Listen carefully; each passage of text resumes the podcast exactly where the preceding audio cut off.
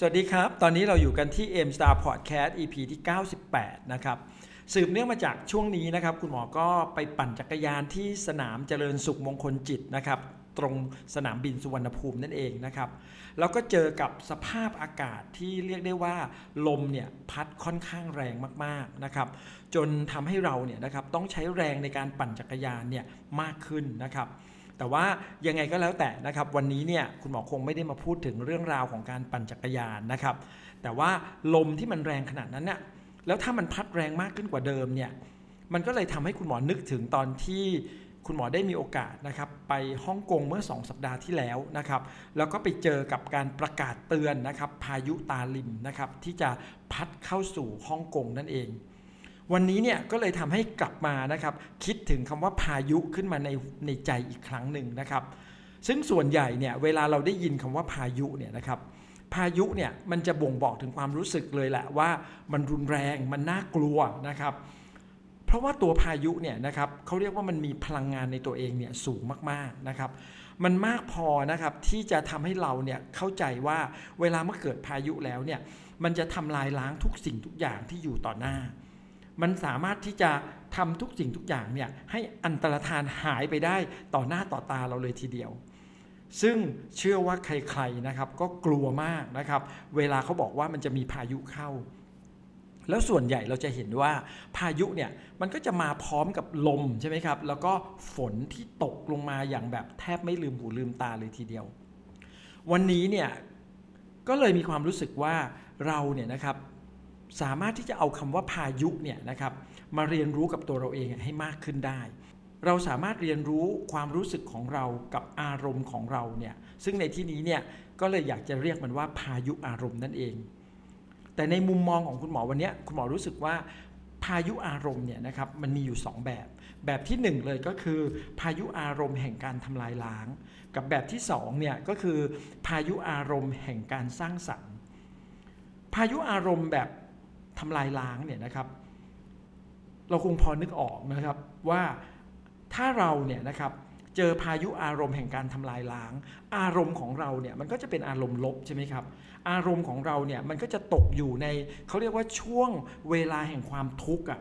ช่วงแห่งเวลาแห่งความโศกเศร้า มันเป็นช่วงเวลาของพลังงานลบที่เกิดขึ้นในตัวเรานั่นเอง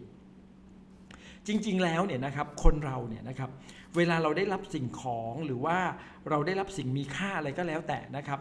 มันจะทำให้เรามีความสุข แต่ความสุขเนี่ยนะครับมันจะเกิดขึ้นกับเราเนี่ย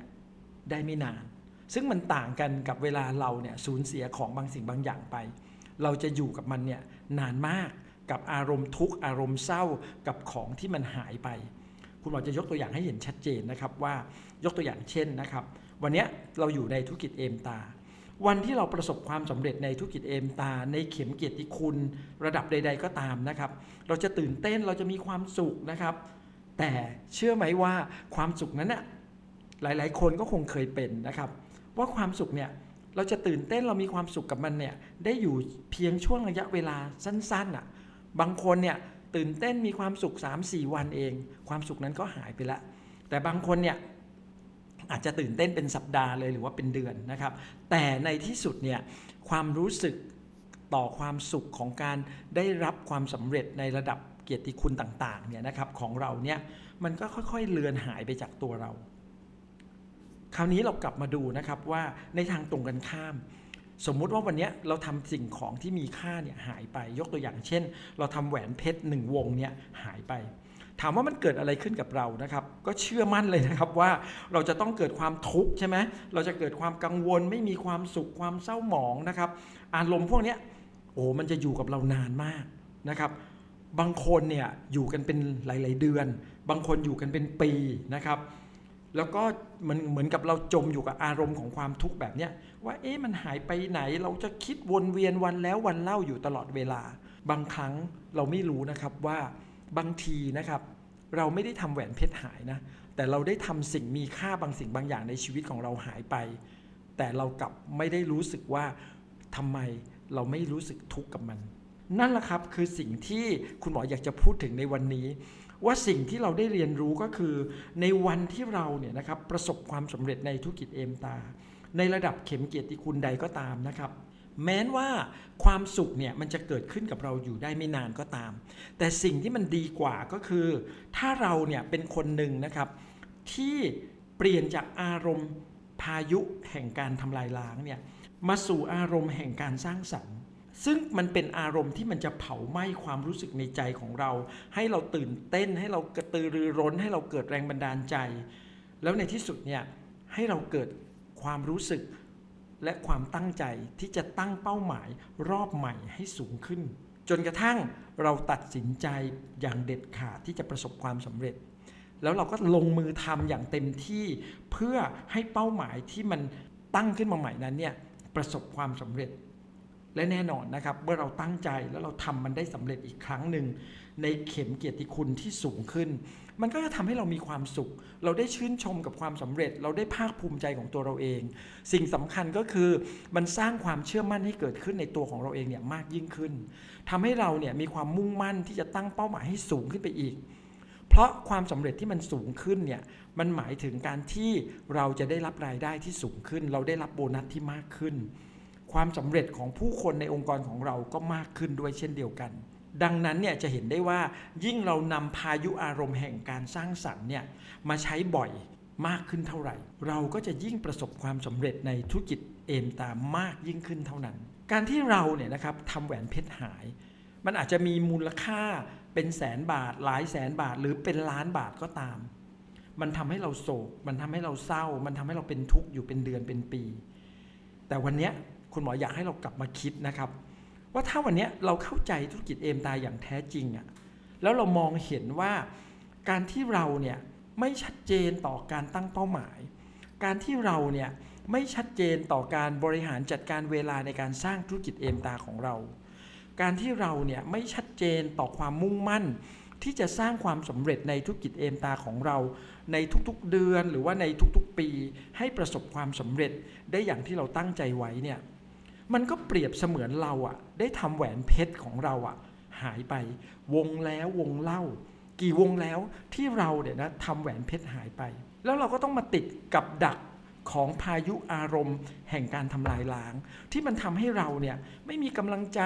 ทำให้เราหมดกำลังใจทำให้เราตกอยู่ในอารมณ์ของคนหมดไฟทำให้เราเนี่ยไม่มีความกระตือรือร้นที่จะลุกขึ้นมาสร้างความสำเร็จเพื่อทดแทนสิ่งที่มันหายไป วันนี้เนี่ยเราคงต้องลองนะครับ พาตัวเองเนี่ยออกมาจากพายุอารมณ์แห่งการทำลายล้าง พาตัวเองเนี่ยออกมาจากบรรยากาศหรือว่าสิ่งแวดล้อมที่เป็นลบ พาตัวเองเนี่ยไปอยู่กับคนที่มีพลัง พาตัวเองไปอยู่ใกล้กับคนที่มีเป้าหมายที่จะประสบความสำเร็จในธุรกิจเอมตา แล้ววันนั้นเนี่ย เราจะเข้าใจได้เลยนะครับว่าเรากำลังที่จะหยุดพายุอารมณ์แห่งการทำลายล้างในตัวของเราเนี่ยออกไป และในที่สุดเนี่ยมันก็จะทำให้เราเนี่ยสามารถที่จะเติมพายุอารมณ์แห่งการสร้างสรรค์ เราจะได้ศึกษาเรียนรู้ที่จะทำให้เราเนี่ยรู้จักตัวเราเองเนี่ยมากขึ้น รู้ว่าจริง ๆ แล้วเนี่ยชีวิตของเราเนี่ยเราต้องการอะไร ที่ชัดเจนมากยิ่งขึ้น เรียนรู้ที่จะพัฒนาตัวเอง เสริมสร้างกำลังใจให้กับตัวเอง สร้างแรงบันดาลใจให้กับตัวเอง และสิ่งสำคัญเลยก็คือ ตั้งเป้าหมายที่ยิ่งใหญ่ ทุกๆ ครั้งที่สำเร็จ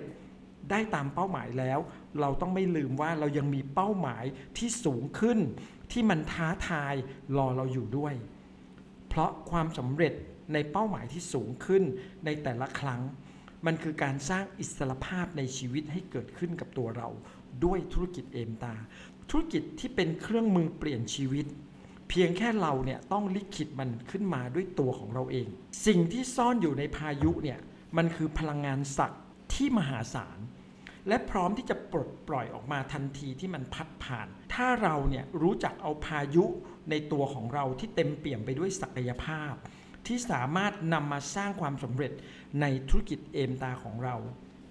เพียงแค่เราเอาพายุในตัวเราเนี่ยนะครับมาพัดพาอารมณ์ของคนมีเป้าหมายแบบเรา พัดพาอารมณ์ของคนมีความฝันแบบเรา พัดพาอารมณ์ของคนที่มองเห็นอนาคตที่สวยงามแบบเรา ที่ใครหลาย ๆ คนเขาอาจจะยังมองไม่เห็น แต่ในเมื่อเราเนี่ยมองเห็น เราก็มีโอกาสที่จะส่งมอบโอกาสทางธุรกิจเอ็นตาให้กับเขา และนำพาเขาไปประสบความสำเร็จ ร่วมกันกับเรา ดังนั้นจงใช้พายุอารมณ์ในทางสร้างสรรค์ เพื่อสร้างธุรกิจเอมตาของตัวเราเองให้ประสบความสำเร็จที่ยิ่งใหญ่ คุณหมอเชื่อว่า ถึงวันนั้นน่ะเราก็คงอยากให้ตัวเราอะเป็นคนหนึ่งที่มีพายุอารมณ์แห่งการสร้างสรรค์เนี่ยมันเกิดขึ้นครั้งแล้วครั้งเล่ารอบแล้วรอบเล่า เพื่อความสำเร็จกับเป้าหมายที่ยิ่งใหญ่ เพื่อเข็มเกียรติคุณที่ยิ่งใหญ่ ที่รอให้เราทุกคนเนี่ยมาครอบครองเป็นเจ้าของในที่สุดนั่นเอง ขอให้ทุกคนโชคดี แล้วก็ประสบความสำเร็จนะครับ สวัสดีครับ